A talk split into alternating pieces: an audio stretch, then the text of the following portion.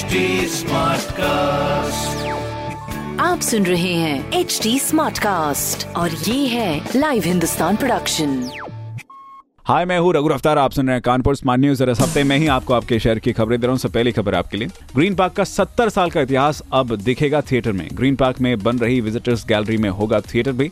दूसरी खबर कानपुर में अब पार्सल भेजना हुआ और भी आसान। सिर्फ़ तेईस रुपए में दस किलोग्राम का पार्सल भेज सकते हैं। तीसरी खबर सीटीआई नहर के दोनों तरफ़ बनेगी सड़क जिसके लिए टीम बनाई गई है।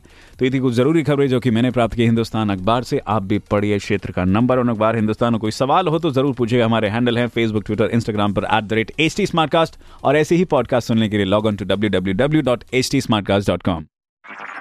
आप सुन रहे हैं एच टी स्मार्ट कास्ट और ये था live Hindustan production HD Smartcast.